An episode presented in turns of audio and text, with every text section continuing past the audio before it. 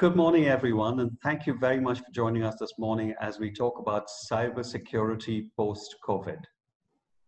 The world as we knew it has changed quite substantially over the last few months, and personally, in my own view, it is not going to go back to what it was pre-COVID. So for example, working from home is going to become the norm rather than the exception. And there will be lots of budget cuts within organizations who will have to weather the economic storm in the coming months, which will expose organizations to greater risks. Hence why understanding cybersecurity post-COVID must become an important subject for us all. So let me mention two items that came to my attention in the news recently. Number one was an article on LinkedIn editors during February and March, it said, in the MENA region, malware and spam increased by 22% and 36% respectively, just in two months. The article also said that globally, cybercrime detections increased by 26% between January and March. So you can see what's happening over here uh, given, given the sort of situation, circumstances we're working, working in. The second example I'll quote here is EasyJet, which announced recently that it was the victim of a cyber attack that exposed the email addresses and travel details of 9 million of their customers. 9 million. The company also said that of these customers, 2,200 plus had their credit card details accessed by what the company described as a highly sophisticated attack. So for me, the big question is, why have cyber attacks increased these last few months? And what can organizations do to ensure that they're prepared for this post-COVID world? That's what we're going to talk about today. Let me introduce our two speakers for today. Sharad Agarwal, uh, who will moderate today's session. Sharad is the founder and CEO of CyberGear, which was launched by Sharad in 1996 as the first internet, one of the first internet services companies in the region. Traditionally in the web, mobile, social, and digital space, CyberGear has ventured into AI and big data solutions, conversational AI, and omni-channel solutions. CyberGear has also recently started offering biometric solutions for monitoring social distancing. That's quite an interesting one. And now also offers cybersecurity solutions in partnership with Risk Quotient or RQ. Let me introduce the second speaker, the star of this show today, Chaitanya Kunte. He's also known as CK who is the co-founder and COO of Risk Quotient Solutions and is based in India. So he's talking to us from India. Risk Quotient was set up in Singapore in 2007 and operates out of India, Singapore, and London. RQ provides consultancy services in the areas of enterprise risk management, information risk and data privacy, business continuity planning, and information security compliance. RQ also provides online tools to enable clients to self-assess all aspects of information security and provide specialized training and certification to information security professionals. And that's all that I would say at this stage. I will hand uh, the mic over to Sharad now to carry on with the rest of the webinar. Thank you, Gautam, for that uh, generous introduction.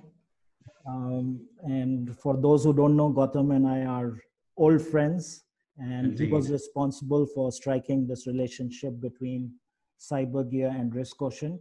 So thank you for that, Gautam, officially. Uh, moving forward, uh, I can see we have 17 participants.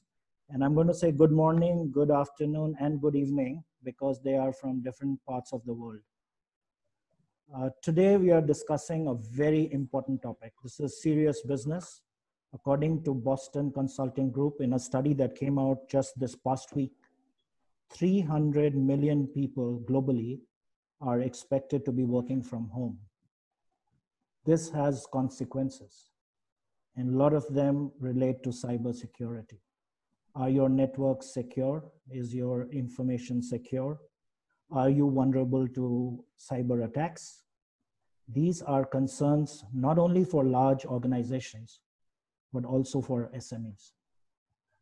In another study that was published by Statista Research Organization uh, just uh, two weeks back, 70% of major organizations worldwide will be investing in cybersecurity, which is more than in any other innovative technologies such as AI, big data, IoT, 5G, etc.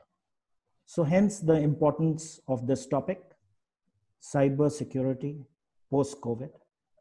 We are lucky to have with us Chaitanya, who's a thought leader, who's a mentor in this field, knows cybersecurity like the back of his hand. So uh, I'm just going to set the stage uh, for today's uh, session. Uh, we will have a 20 minute presentation by Chaitanya. All participants can send in their questions through the chat option. I already have a few questions that we received from participants when they were registering. And I'm sure Gautam has a few questions ready as well. So after Chaitanya's presentation, we will have an interactive session with uh, the questions thrown at Chaitanya, and I'm sure he'll be very happy to answer them.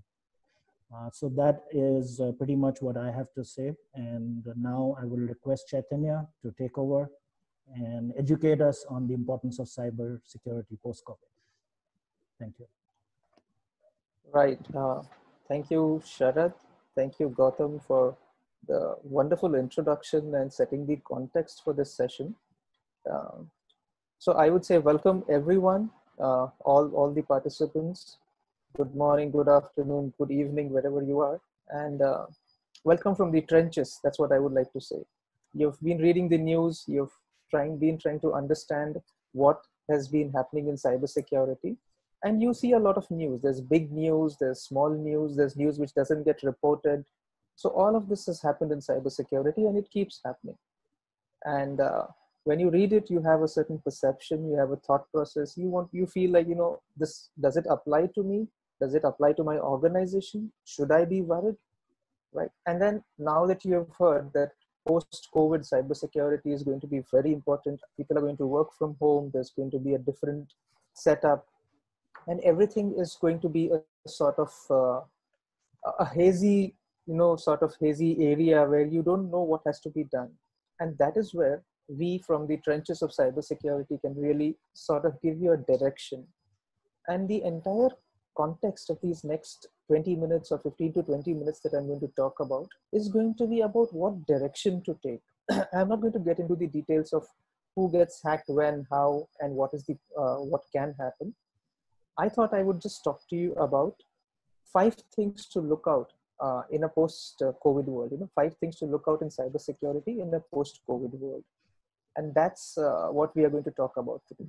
Because when you think about cybersecurity, you really want to think about what's uh, what's happening here or what's what's there is always news and there is always the type of news that you will come across which will seem to you to be very dramatic you know experian got hacked you have so many big hacks with millions of data points being hacked and all of these things happening. Now, we know that you are interested in cybersecurity. We know that you know that cybersecurity is going to change.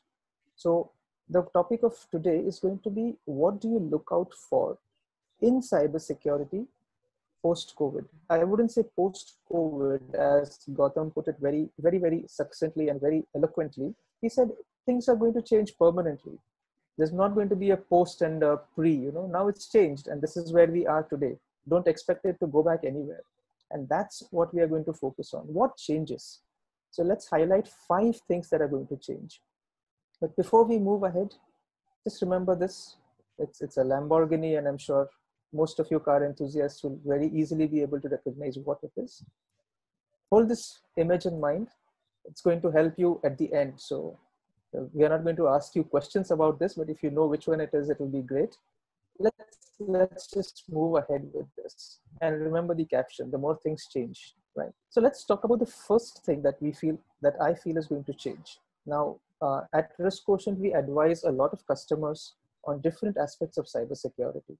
And based on all of the experience and what we have understood so far in helping customers adopt to COVID, these are the five things which we think are going to be the most important things for anybody who is interested in cybersecurity to understand and grasp so that they can help their organization move in the right direction in cybersecurity. The first thing that you need to know, right? the quick rise of digital. And I'm sure we all know that, and I'm sure Sharad has been talking about it for a few years now. Gautam's been talking about it for some time now, that everything is going to move digitally. In fact, uh, if you go to the websites of the, the large and famous companies, the, the, big blue IBM has on their website digital, and they're selling digital for uh, for the last year and a half, or at least the last year that I'm sure of. So they're saying digital services are going to be the next new thing. Now, digital services, yes, they're going to be the next new thing. Things are going to go digital. Now, when I say they're going to go digital, uh, we are looking at certain things here. We are looking at very, very specific areas. We're looking at three specific points that we want to talk about. The first is that most organizations are going to reach their customer through digital means. And I'm sure you would have noticed it already happening. You're reaching your customers through digital means, all your sales processes. We are reaching out to each other through digital means. We are talking to each other through digital means. In a pre COVID era, we would probably be sitting in a seminar room or conference room with a cup of tea in our hands and, you know, talking face to face about this with a microphone and everything. But here we are, most probably in our pajamas, wondering about the future of cybersecurity and thinking about how it's going to change. So yes, we are reaching out to people through digital means. And the sales organization, the sales teams have realized that the only way forward now for the foreseeable future is to be about uh, talking about meeting their customers, reaching out through digital channels. You would have seen the flurry of LinkedIn messages that people are receiving, different webinars, different conferences, people wanting to connect to each other digitally, right? So all of this, Zoom, you know, the stocks of Zoom have gone huge, you know, through the roof. They've zoomed through the roof. So yes, people are reaching out through digital means. People are also delivering their goods and services through digital means. If if you're not digital today, you're uh, you fear becoming extinct. You, you'll soon become a dinosaur if you don't have a digital service track right now. And a lot of companies have gone through that a lot of companies have tried to adopt some of them have been successful some of them have failed but you you know that most companies are trying to move digital in in every industry whether it is media where newspapers have suddenly stopped and you have to rely on digital communication whether it is you know so websites of companies suddenly gain prominence you're delivering your goods and services through digital means. Companies which were originally only uh, customer facing retail organizations have suddenly had to set up e-commerce stores. All of this is because you want to deliver your goods and services through digital means.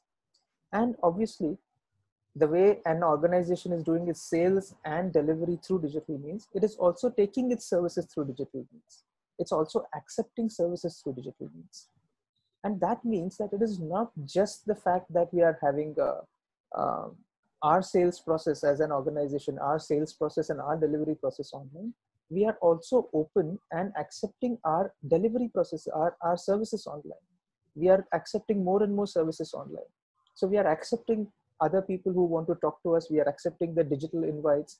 We are looking up their websites. We are subscribing to more services, right? Those of you who had not subscribed to, say, an Amazon Prime would probably have already subscribed now, given the situation. So things are moving digital, and we are also accepting more and more services. And this is not going to change. Digital is here to stay right? Digital has been accelerated. And that creates cybersecurity risks.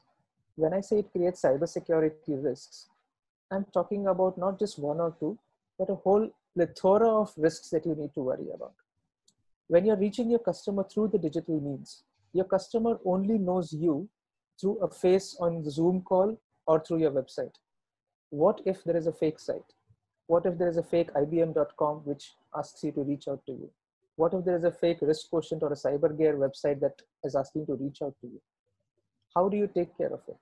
And the more popular your organization is offline, the more risks you face online.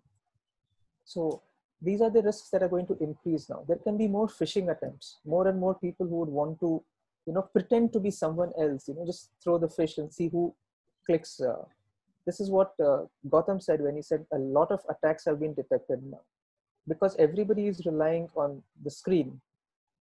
Everybody, all of us today are looking at our screens right now and we are relying. The screen communicates the truth to us, or so we assume. What if it is not the truth? What if it is not as simple as recognizing a Nigerian prince scam? The scams have gone a lot more complicated now. All of us who are today a part of this call has heard of the Nigerian prince scam, right? There's a prince in Nigeria who sends you an email saying, I want to get out of Nigeria. I have millions of dollars. I want to send them to you so that I can make use of them there. And for your uh, what do you call the pain that you're going to take about it i'm going to send you or give you a million dollars. But can you give me a few hundred thousand dollars first so that i can move my money? And we are smarter than that. Or we have we thought we were smarter than that. But the nigerian prince scam was 10 years ago. Today's scam you would probably be equally susceptible uh, even though you think you can recognize most scams. So for example i'll give you a, very short example before we move ahead. Uh, in, in, in lockdown situation in India right now, you have to apply for a COVID test and you have to apply for, a, for an e-pass to travel somewhere. Once you do it, it's all digital. You apply, you get an acknowledgement, you get an email saying your pass has been approved, or you get an email saying your COVID results. This is happening in India, it's happening in the US, it's happening in countries wherever there was a lockdown, wherever the COVID testing has been gaining prominence you receive an email which says your COVID test results are here. Now, if you have not done a COVID test, you know it's phishing. But if you have done one, you are very, very susceptible. And this is one of the biggest things of digital. You will start to trust digital more and more. And that is the risk cybersecurity professionals have to worry about. The second part, when you start delivering your goods and services through digital means, you have to also worry about how you're going to deliver them are you going to deliver them through third parties? If yes, you're looking at risks in your supply chain. Where does my information pass through? And if so, what is that vendor going to do with that information? If I'm, if I'm a retail store which had just one outlet and I have decided now that I want to move, I want to probably be a seller on Amazon because that's the biggest channel, or I want to have my own website and rely on say a UPS to deliver my packages for me? Am I handing over confidential data to either Amazon or to the, the courier service provider or to someone else in between? And if so, what is it that I risk? If the data gets leaked, it will not say that UPS leaked the information of so many people. It will say your company leaked the information of so many people. That's what happens when large banks today say that you know data has been leaked there was an incident in Axis Bank in India a, a couple of years back where the data was leaked because of a vendor. But nowhere in the newspaper or probably on the third row of the uh, third paragraph of the article, you would see this was because of a vendor's mistake. It would say Axis Bank's data leaked. That's how it would say. And that means your brand and reputation is going to get impacted. So when you're delivering more and more goods and services through digital means, your brand and reputation is at stake because of problems or cybersecurity risks introduced by your supply chain and vendors. And doing a vendor data security assessment becomes very critical. What is the risk or what is the controls that the vendor has in place to ensure that your data remains secure? And then come to the other side of it. When we are consumers of this new digital economy, when you say that we are selling online and we are delivering online. We are also accepting services online. Now this take this example. Let's say an organization decides that it wants to use an hr management system. You're locked down. Your hr management system is in office. You don't know what how to reach that now. So what do you do? You sign up for a new HR portal, which is right as a software as a service, and you start using it. Who does this? The HR team. You don't ask IT about the risk. You use a trial for 15 days. You don't like it, move to the next HR service available.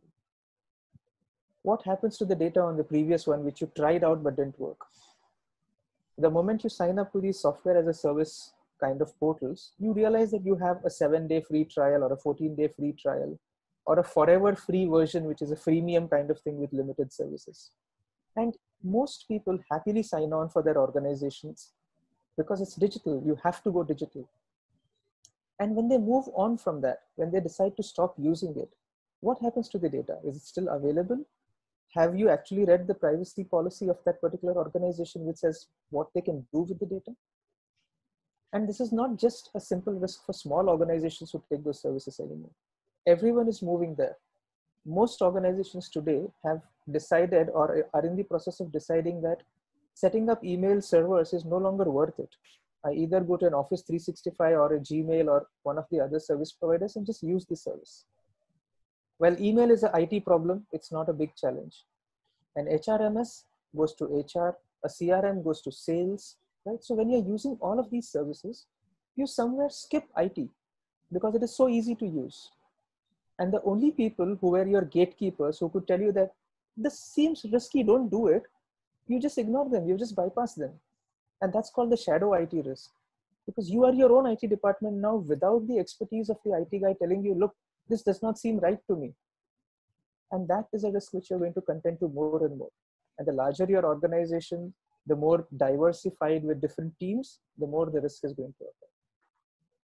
And now that you're taking services online, there's the spear phishing risk also which might come up with, which you're talking about how are you going to uh, very, very specific targeted attacks. So Sharad receives an email which says, this is for Sharad, this is what it is with respect to certain things he's already done. So spear phishing, which means I'm targeting very specific people knowing what they are to do. And that's a big risk for me as well. So the risk because of going a quick digital way are increasing really, really fast. And at every organization which is moving in the digital direction will have to learn to address these risks uh, while they are going digital fast. So it's like trying to change the wheel of your tire while it is moving. Remember that. So, change the wheel of your car while it is moving. Yeah. And uh, that's that's how it's going to be for cybersecurity professionals. And there is no going away from it. We have to learn to do it or get help, whichever is the case. Right. So we need to be aware of the digital risks introduced due to the new digital channels in your organization. And it's very critical. Are you going to start accepting Bitcoin as a method of payment? Probably not just yet, but if you do and when you do it, do you know what risks you are entailing?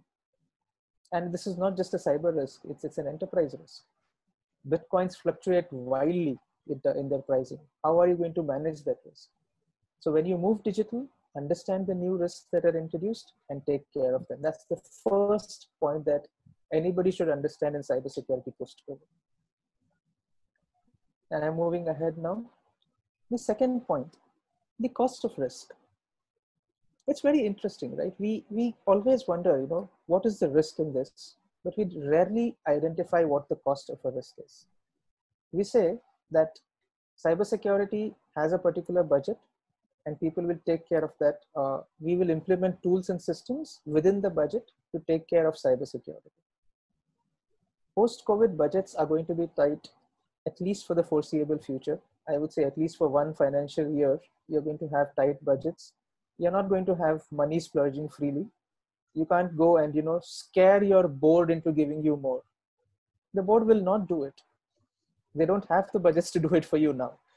Probably last year you'd have gone and scared your board saying, look, we have a big cyber attack coming up, give us budgets to put in this nice newfangled system. You would probably have had half a chance of getting it.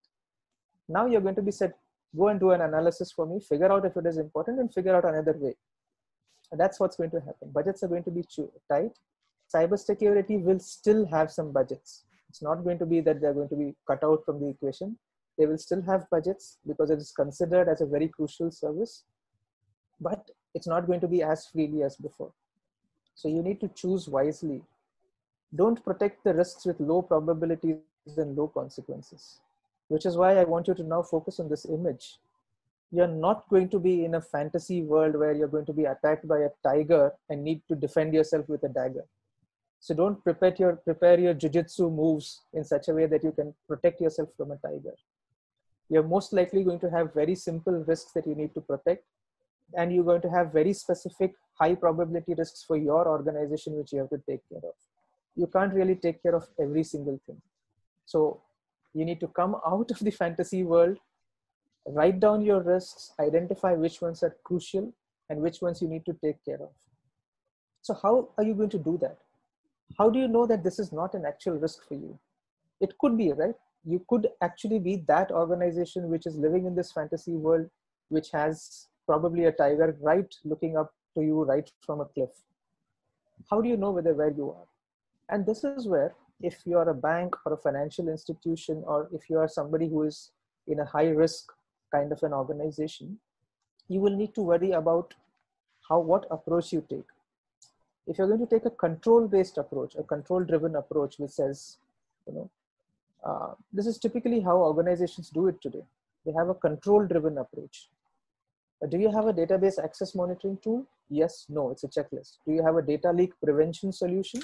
Yes no have you got a next generation firewall yes no do you have a soc team and do you do real time analytics yes no now that's going to be a uh, that's going to change when I say, if I say I don't have a database access monitoring tool, if I don't have any of these four things, am I insecure? Depends. It, it really depends on what risks you're facing. So every organization which is now in a control driven approach, which says, okay, I am mandated by my regulator to do follow certain steps, is going to have to find innovative ways to mitigate the risk. So you are not going to have to be doing tool based thinking. You have to do risk based thinking. And that's something which is very very crucial for you to understand. So if you move from a control driven approach you have to move to a risk driven approach. What is the risk that i foresee here so instead of asking do you have a database access monitoring tool ask yourself what risks do you have to your database and if you say there is no direct risk you can decide what kind of controls to put in place now, this is a very, very common perception in cybersecurity that cybersecurity is always risk driven. It has never been controls driven, but it's a misconception. Most organizations implement cybersecurity as a control driven approach. They are regulated, they, are, they have to follow certain steps, they have to follow certain guidelines. What do I do to meet that compliance requirement? I pick up the phone, ask my friend who's working in another organization, hey, what have you done? and he tells me look we have put this in place oh can you send me the details of what you've done and then you start looking at it and you start evaluating that tool and then you invite three quotes identify them and you follow the process it's like yes that's how it's normally done it's not going to work now if you want to have a secure organization you have to move from that control driven approach to a risk driven approach. Really really focus on your risk assessments. Make sure that you have identified your risks correctly. Make sure that you have identified your crown jewels correctly. Understand what you want to protect and whom you want to protect it from. And once you're sure of that then you can identify what can go wrong and then put in the controls today most of the organizations follow this exercise as a very very paper exercise to show to their regulators. They can't do it anymore. You have to follow this because you don't have the budgets to put controls everywhere. You're going to have to choose. And obviously, risk management is about choice. What you accept and what you don't accept. So, move from a control driven approach to a risk driven approach. While organizations would feel that they're doing it, it's, it's a bit of a challenge. And we, when we have helped organizations many times, we have accepted them. You know, we looked at their risk assessment and said, okay, what risk have you mitigated by this? And they look at us all blank and say, well, probably we need to think it through. So that that's how most of our discussions go so that's something which you need to worry really really consider move from the control driven approach to a risk driven approach right I'm, I'm moving quickly to the next one the changing network uh, this is a little technical so i'm going to move through this quickly and i will be happy to answer questions about this at a later stage because i don't want those who are non-technical to get all confused in this session this is how traditional networks have been built. And you will see most networks are something like this. There is a nice little box. There is a castle which I have created. All my components, my servers, my databases, my network equipment, my all of them are centrally located here. And I have a huge security guard here. I'm just going to put a pointer. And I have a huge security guard here, my firewall. And this firewall will take care of anybody going in and out. And nobody else can come in from anywhere else. So I'm quite happy. And outside, I have the big bad internet. Whatever happens here is not my problem as long as I control it from coming inside. Right. And now suddenly we had COVID. Everybody was working from home. And what happened? We quickly said, okay, home users, I will allow you into my network, but I will allow you securely through a virtual private network. Virtual private network is nothing but an encrypted connection between two, two specific areas. So a home computer versus your server, there is a secure connection, which is an encrypted connection. It's called a virtual private network. Now I'm going to allow you through this connection. That's how it is set up now. So most organizations who have been caught struggling to implement uh, uh, IT infrastructure during this COVID situation is, is this is where they are. They have said, look, I have controlled everything, I have protected everything. And this has been applicable largely for uh, government and regulated organizations who were very, very particular about having things under their control and securely within their own environment. When they suddenly face this situation where people can't reach office, they have had to set up this kind of an infrastructure. But that's going to change completely. This is what the network of tomorrow is going to look like. And most of you would already have some components already in place you have some servers which are locally based in your organization some users are using it you're using some cloud services you have you're either on aws you're on google cloud platform or you're on Uh, azure and you're using those services you're using software as a service you're using either salesforce you're using gmail office 365 you're using so many software as a service things if you sit and try and write down what you're using you'll like come up with some of them everywhere and then there is the big bad internet which has just been divided into multiple areas.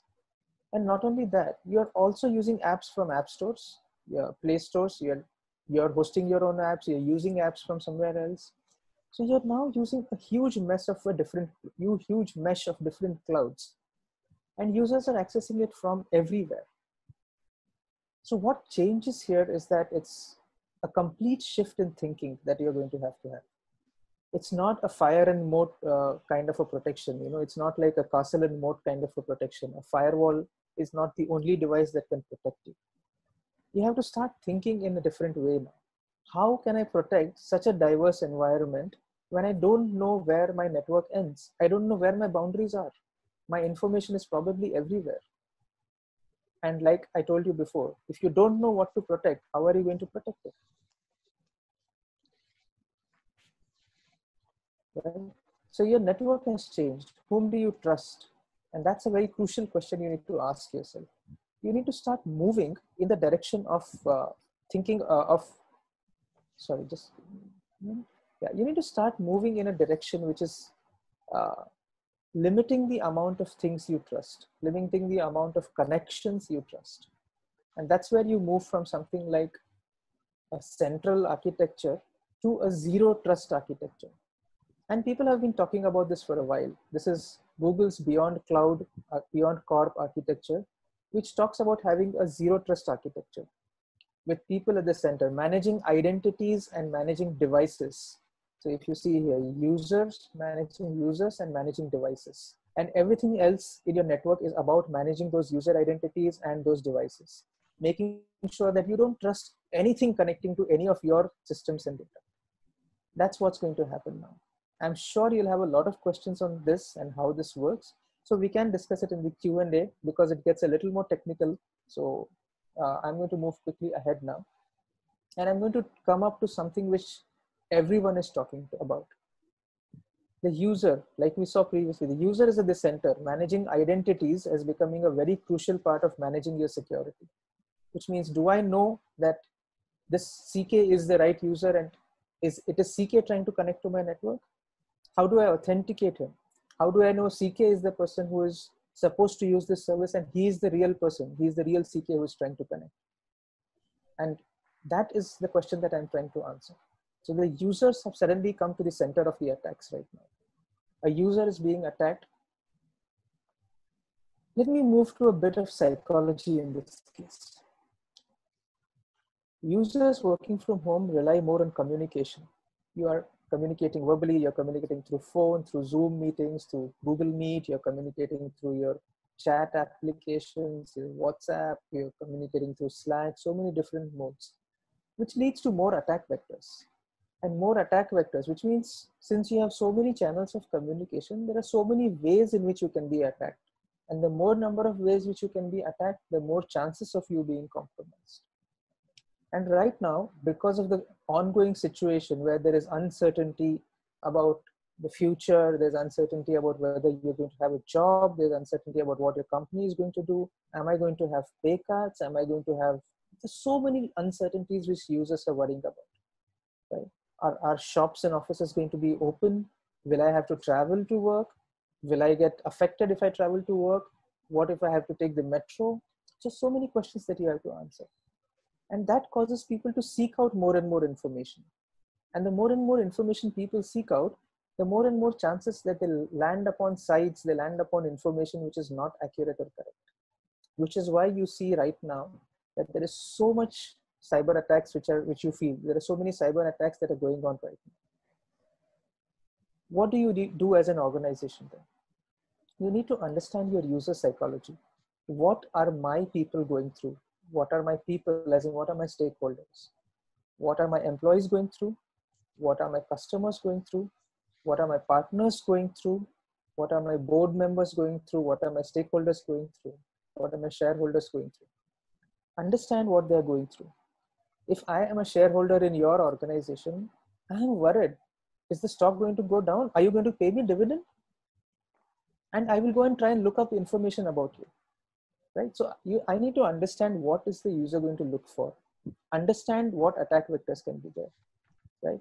So if I publish a, a, a phishing site which says, um, let's say I'm, I, am a, I have bought certain stock in Google, and if I publish a phishing site which says, Google's next annual results revealed, take a quick peek before the price rises, you probably want to click on it.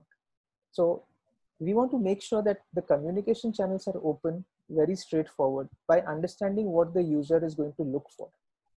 Understand user psychology, understand attack vectors, and train users constantly. Talk to them. The communication is going to be a very big key in managing this. Most of the attacks have increased because people have started working from home, but the communication channels have remained the communication of old.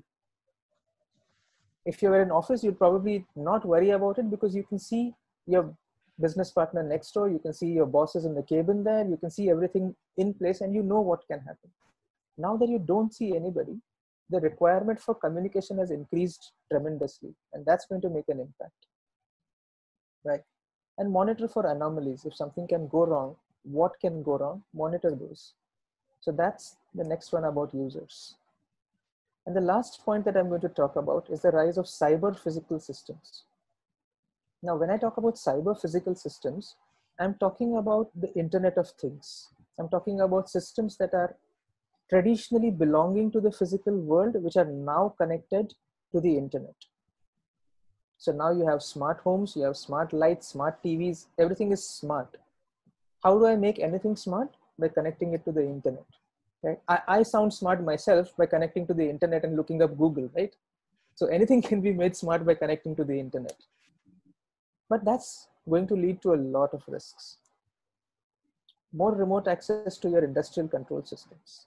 Because people can't travel or don't want to travel to your industries, there is a very easy way. Connect your systems to the internet, automate them and make use of that.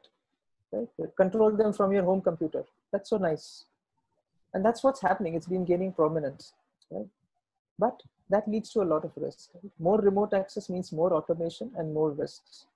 A lot of these cyber connected systems, the cyber physical systems, the Internet of Things systems, they have certain sets of inherent problems. For example, if you have a software problem on your phone, you can receive an update. There is a software update. I'm sure you've enabled software updates, which can quickly tweak it. But if there is a problem in the uh, in your industrial control system, let's say there is a problem in one of the valves that controls flow of oil from A to B, how are you going to address that? It's it's not a firmware upgrade that you can that can solve it for you. You have to probably physically be there, and then you have to push that update to all the systems controlling it. It's going to be difficult. So more remote access, more automation, and more risks, right? Contactless, which means internet enabled. We are going to move towards a contactless environment where we are saying, okay, you don't have to worry about it. You make payments contactless. Don't give me cash, make contactless payments. Again, contactless means internet enabled now because you're going to have to use the internet to make to do whatever has to be done. So the more you hear these words, contactless, internet of things, cyber physical systems, the more you realize that you are in an environment which is highly risky. So if your organization is talking about these things, IoT, cyber physical, contactless, you as a cyber security uh, person or as a cyber security interest, a person with cyber security interest needs to worry about what this means and needs to understand and handle the risks associated with it. Right. And for this point, it's very critical to understand that IoT related or cyber physical related systems, the skills required are very different from regular cybersecurity skills. You might not have them on board right now, but you're moving very quickly. You're moving digital, right? Your organization has to live, so you have to survive. You have to move digital. So it's better to understand the right resources now because prevention is always better than cure. And these are the five points that I wanted to talk to you about. Remember our first old, very little, uh, nice little Lamborghini? This is an old Fiat. But remember, the more things change, the more they remain the same. Which means cybersecurity still was meant to secure the organization and still today is meant to secure the organization. You're probably not going to do anything drastically different.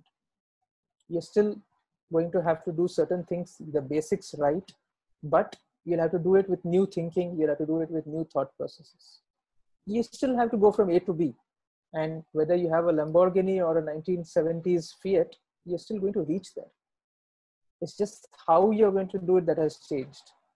So remember that in the cybersecurity world doing a risk assessment or you know being business enabled understanding where your business is moving and then helping them plug those cybersecurity gaps is what cybersecurity has always been about and it's going to remain about that. The more things change the more they remain the same. And if you stick to the basics right you're going to have a better cybersecurity for your organization. And with that, I would just like to quickly conclude what I have said. I know I took a little more time than I should have, but it was a part of the flow. So apologies to uh, Gautam and Sharad for that, but uh, we are open for questions, I guess. Yeah, thank you, Chaitanya. If I may come in, I'm still trying to figure out how I can change my tire while my car is moving. That's a tough one. Um, but anyway, now we've received a few questions uh, from our participants. And if I may shoot the first one at you. Yes, please. Uh, this is from a gentleman who is planning to launch an e-commerce business. And mm-hmm. the question is, what platform would you recommend that he should uh, embrace? Should he build his own website or should he join a marketplace?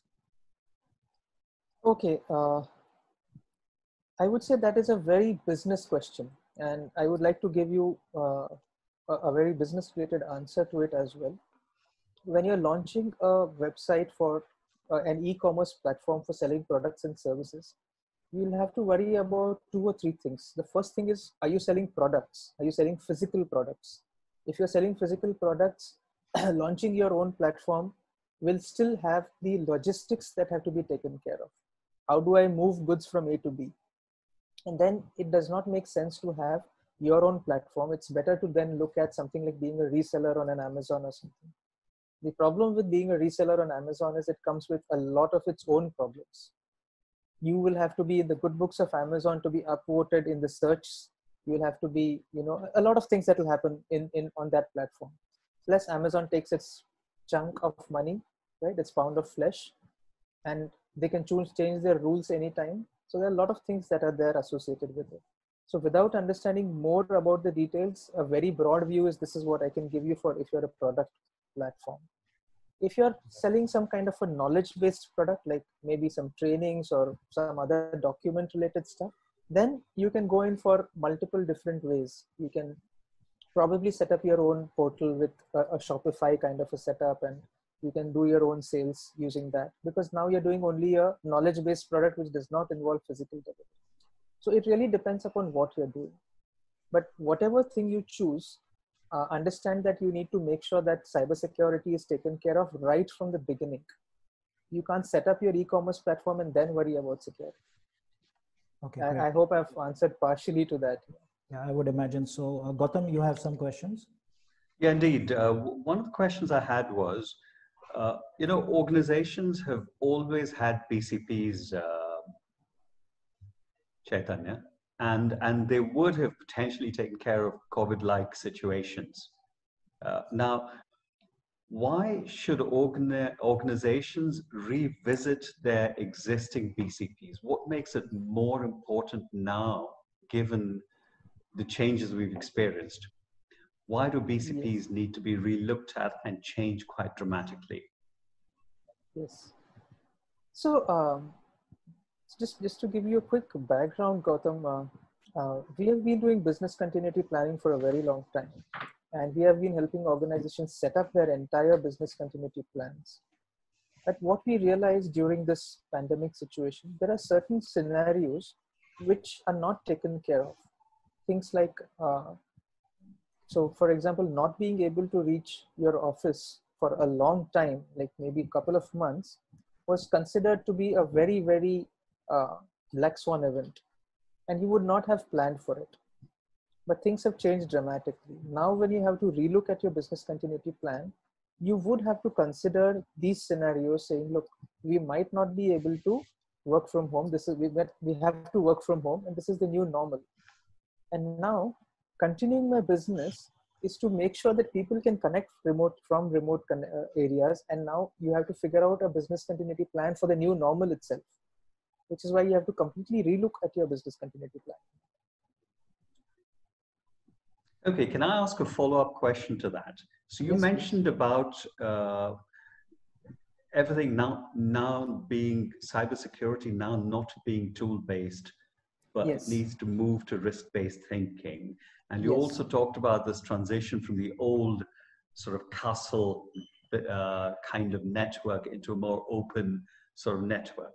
So, does that mean that the risk profile of organizations has changed quite fundamentally because of the extensive work from home practices? Yes. Uh, it, it, okay, so the short answer is yes, it has changed fundamentally. And uh, the longer part of the answer, um, while it would appear right now that you've just done certain changes to your network, what you have actually done is you have architecturally changed how your network looks. You have moved from a particular type of setup to a completely different type of setup. And you have done it very quickly because you wanted to be live up and running during this uh, two months of COVID uh, related lockdowns. So while you have changed your network fundamentally, you're still trying to assess and protect yourself from the old risks. You have not found out what your new risks are. And that's what you need to do right now. What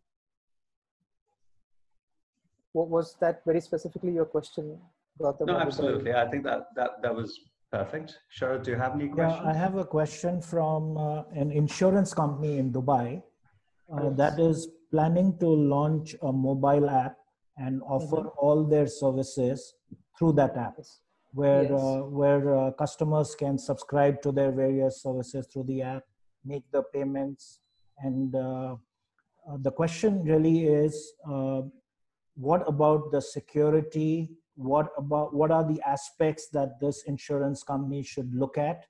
And can RiskQuotient come in and do a complete security audit before they uh, roll this app out to public at large? Absolutely. So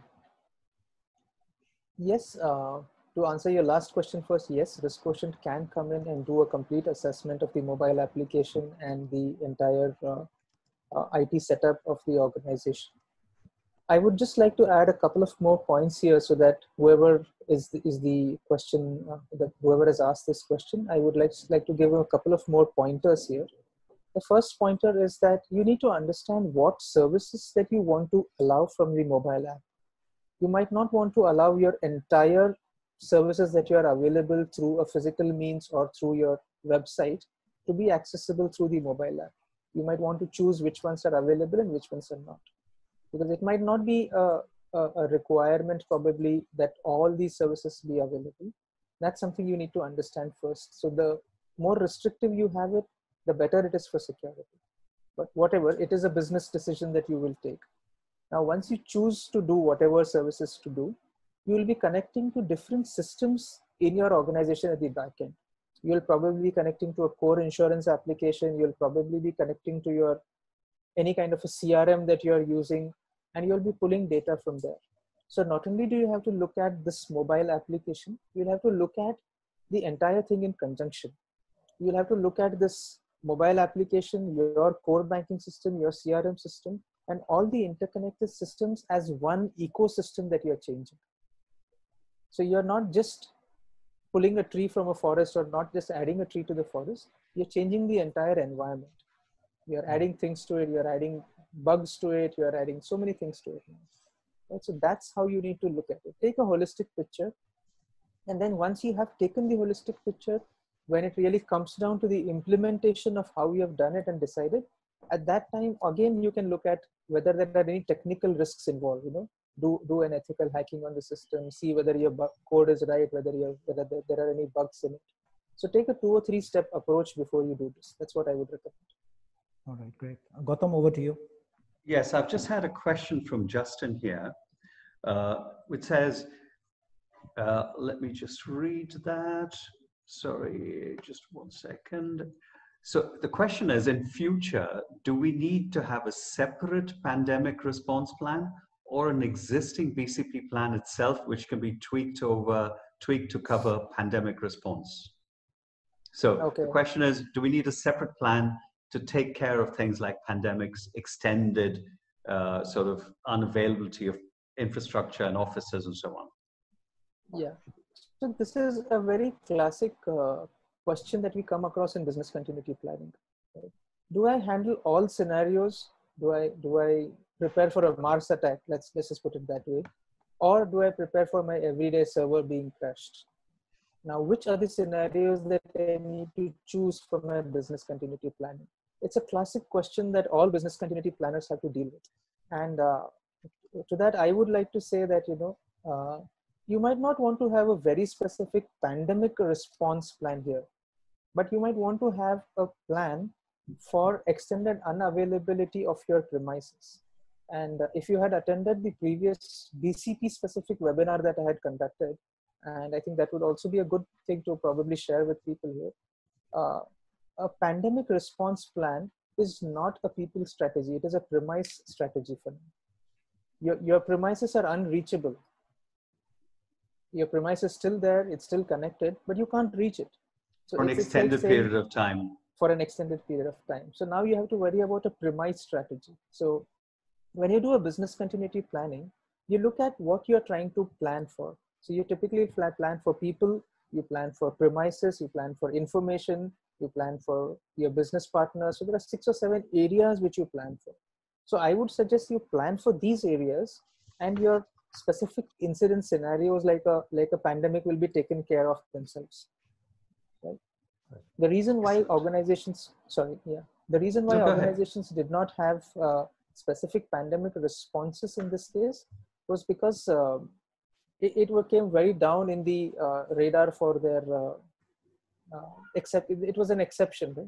Assuming that nobody would be able to reach office was considered an exception. That's not going to happen right? So that that's how it worked. And yeah. Yeah i think it was fundamental because governments were not prepared for the pandemic so i would imagine that organizations were even less prepared than governments. Yes. I've had another question come through. Sharad, uh, yes. Uh, if i can go through sure. this yeah. the question is we're using more and more apps now is using apps more secure than using a website that's question one and the second question is whilst using a website, we generally look for security locks. Is there anything that like, like that that exists for apps? Okay. So, uh, yeah, that's a very basic question which uh, we do come across very often. And uh, let me answer it in, in two parts. The first part is when you're using apps from either the App Store or the Play Store. At that point in time, there are certain rules for uh, hosting an app or posting an app on either the uh, Apple App Store or the Android Play Store. And that involves having an SSL connection. So you have to do an, something called as an SSL pinning for it, which is exactly the same thing as looking for that little green lock.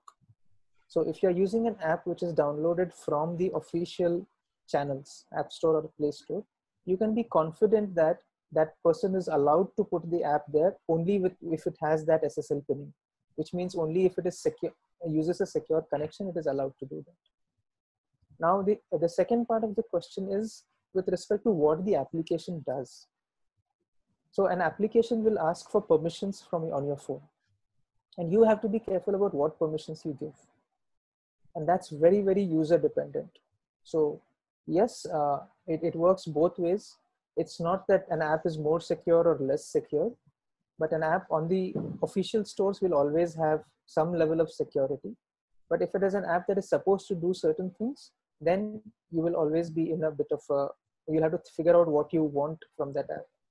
To give you a quick example i think there is this thing trending in india right now is to uh, sort of delete china apps which means that you download an application and it will run on your system and it will delete all applications which have a chinese manufacturer.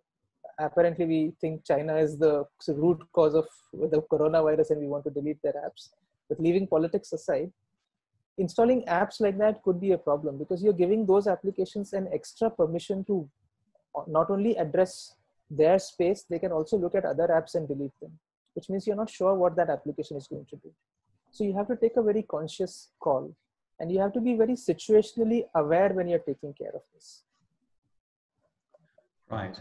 There's a follow-up question to the one that I just asked you, which is a lot of uh, sort of apps ask if you would like to use your Google profile or your Hotmail, your Outlook profile uh, to create a profile for yourself for an app or to create your own separate profile. Uh, is one better than the other? Okay, yes. Uh, I would recommend go with the Google or the application, Google, Facebook, or uh, Microsoft profile because then you can go to the central console and control who has access to it.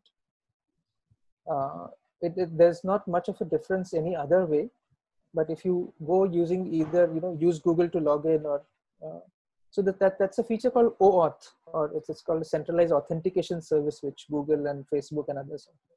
So what happens is they only take the authentication information and they access certain pieces of information from you and largely you can control that. And if you don't like it you can just go to the central console on google or wherever you are and delete those applications from having access. If you create your own profile then it becomes a problem for you to go and delete it elsewhere. If, if you're going to create your own profile and if, if you feel that it's more secure for you you don't want to share the same details everywhere then i would recommend use something like a password manager app that is going to keep a track of everything centrally